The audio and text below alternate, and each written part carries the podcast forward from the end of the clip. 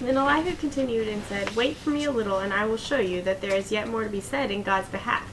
I will fetch my knowledge from afar, and I will ascribe righteousness to my Maker. For truly my words are not false. One who is perfect in knowledge is with you.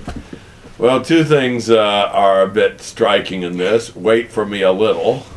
as little as uh, what I would call a lot. And uh, he definitely does not need any introductory course in self esteem. You know, one who is perfect in knowledge is with you. Whoa. Um, I think that's the same word perfect, if I'm not mistaken, that was used about Job being, being a man of integrity. So, not saying sinlessly perfect, but nevertheless, he certainly does think a lot of what he's saying. Comments and thoughts on those four verses? This turns you off. Yeah, yeah, I agree. Yeah, but but haven't the rest of them? Yeah, I mean, he just talks a lot. But I mean, man, there's nobody harsher than Eliphaz, and Bildad that man that maggot, you know. they were really, really harsh and really mean, but I don't know that they weren't.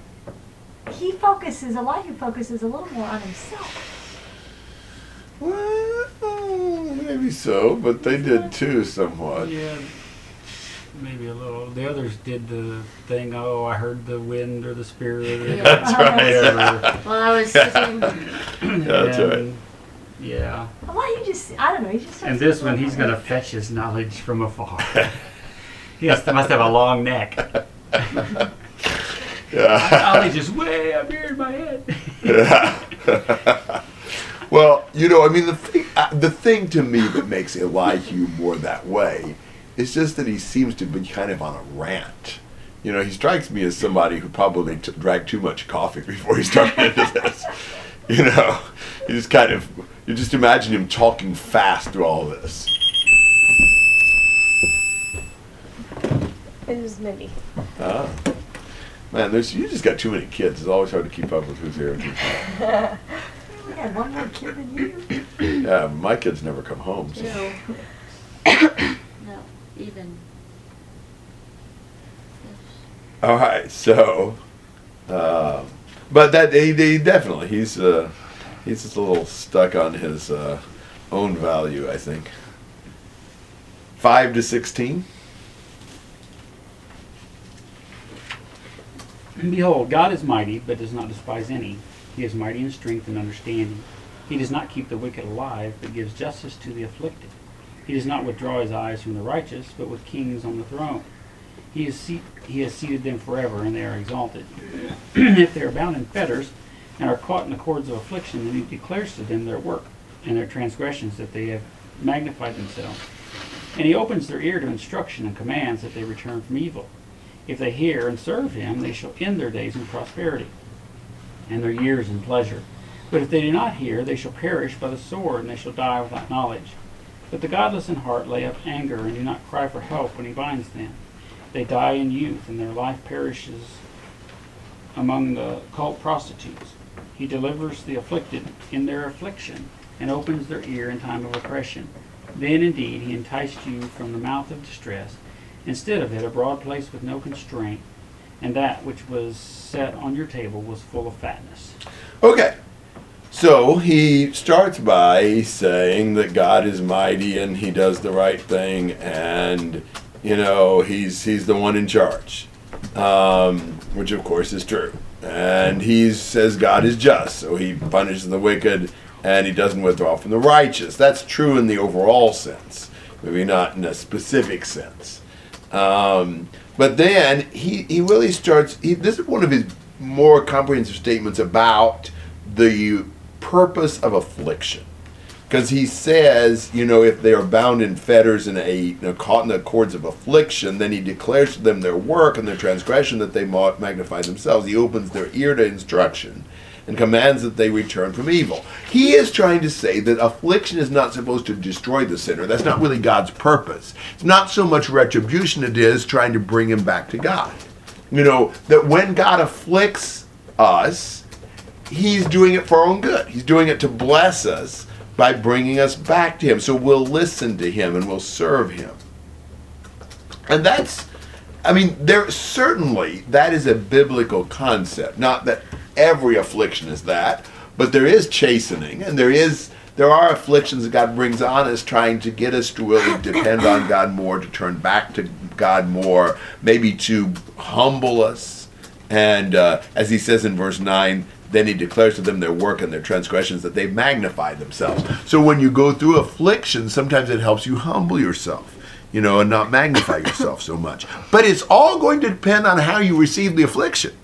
You know, verse 12, if they do not hear, uh, then then these if they, if they hear verse 11 and serve him if they do not hear verse 12 so are we going to listen to the affliction or not are we going to benefit by that is it going to really turn us back to god or not so the suffering will have different effects different results depending on how people receive it. Sorry.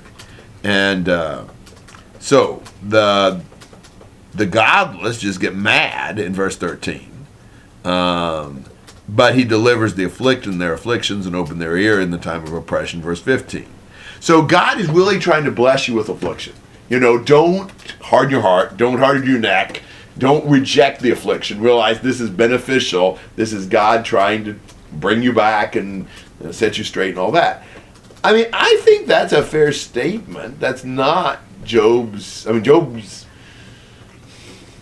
well, Job's test was not primarily disciplinary. I do think Job's sufferings reveal some chinks in his armor, and he turns out to be a better man after this than before. So I can see that God even used Job's suffering in a way that benefited him and strengthened him in the long run, but I don't think that's the reason he was afflicted. We already know the reason. Comments and thoughts?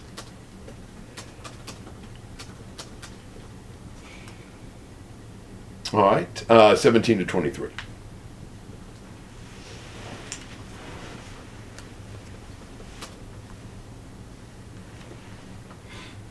But you are full of the judgment of, on the wicked. Judgment and justice seize you.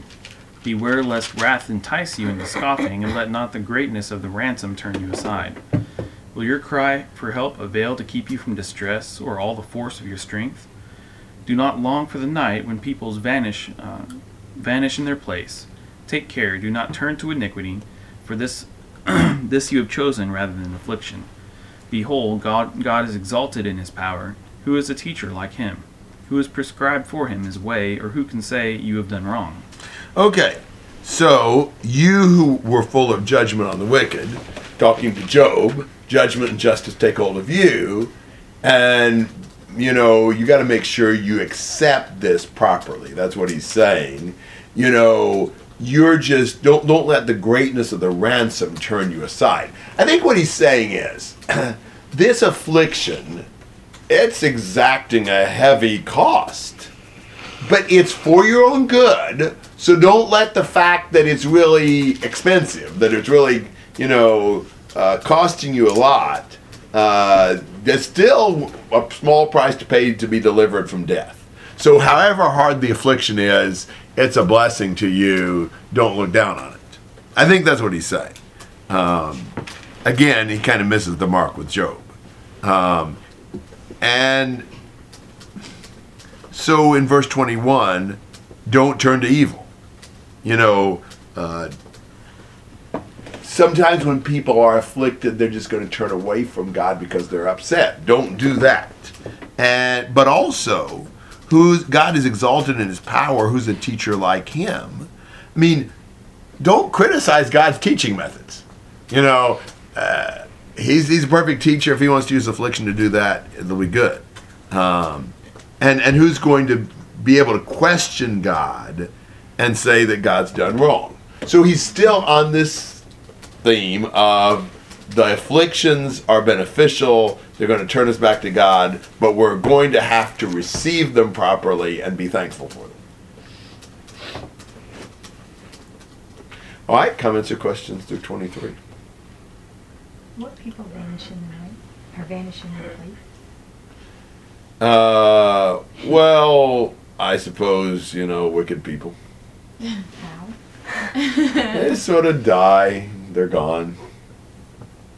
You know, don't don't try to don't try to be with them. Those people who just vanish in the night. Yeah, don't long for the night when bad people are out. Yeah. In other words, don't turn wicked. Yeah, that's that's certainly his point. You don't turn wicked because you're frustrated that it's costing you so much to learn the lessons of righteousness. And a little strange. yeah, and like 21, don't prefer this to affliction. Right. In other words, you're being you're being corrected, so don't turn away from the correction and go to the evil, the dark side. That's right.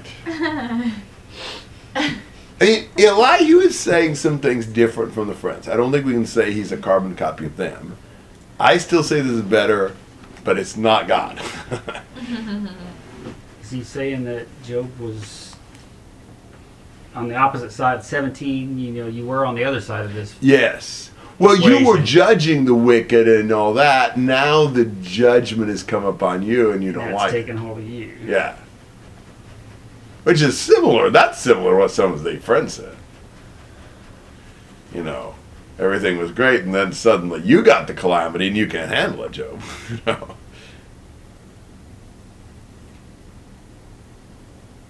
All right, 24 to 33. Remember that you should exalt his work, of which men have sung. All men have seen it, man beholds from afar. Behold, God is exalted, and we do not know him. The number of his years is unsearchable. For he draws up the drops of water, they distill rain from the midst, which the clouds pour down. They drip upon man abundantly. Can anyone understand the spreading of the clouds, the thundering of his pavilion? Behold, he spreads his lightning about him, and he covers the depths of the sea. For by these he judges peoples. He gives food in abundance. He covers his hands with the lightning, and commands it to strike the mark. Its noise declares his presence. The cattle also concerning what is coming up. All right. He is beginning into his final monologue where he is exalting the greatness of God. Remember that you should exalt his work of which men have sung. Uh, man beholds it from afar. Behold, God is exalted. Number of years is unsearchable. And he describes God's being exalted in terms of one of the things God does, and that is the violent thunderstorm. You know, so he starts telling about God, the God of the storm. He draws up, draws up the drops of water, and they make rain. The clouds pour down, and uh, you know, can anyone understand this? You know, God, God's way in the thunderstorm is awesome. It'll give you an adrenaline rush, but who can understand what God does to cause that? He spreads his lightning. He covers the depths of the sea. Uh, he gives food through that. Um, he co- covers his hands with the lightning, commands it to strike his mark. It's almost like, you know, I almost envision God was like lightning bolts, you know, on his fingers or something. And he zoom, zoom, you know, just stick out a finger and the lightning goes here, there, and yonder. You know, God's awesome in that. God's amazing. You know, he is is well able to control things, even even in terms of a thunderstorm. And uh, so this is this is uh, you know just really building up the greatness and power of God. Really, I believe 3624 starts, like, I- like I said, this last section that's almost a build up right into God coming through the whirlwind. God comes in a storm. Maybe, you know, there's some distant rumbling and God was approaching and he's describing it. Comments and questions? He sounds like Gary Henry. that in the middle of your struggle and your suffering and whatever is going on, that you should still remember that God is in control and that you should still exalt Him. Yeah. Maybe Gary's middle name is Elihu. I don't. I hope Gary's not as arrogant as Elihu. Yeah, well. Yeah. All right. 37, 1 to 13.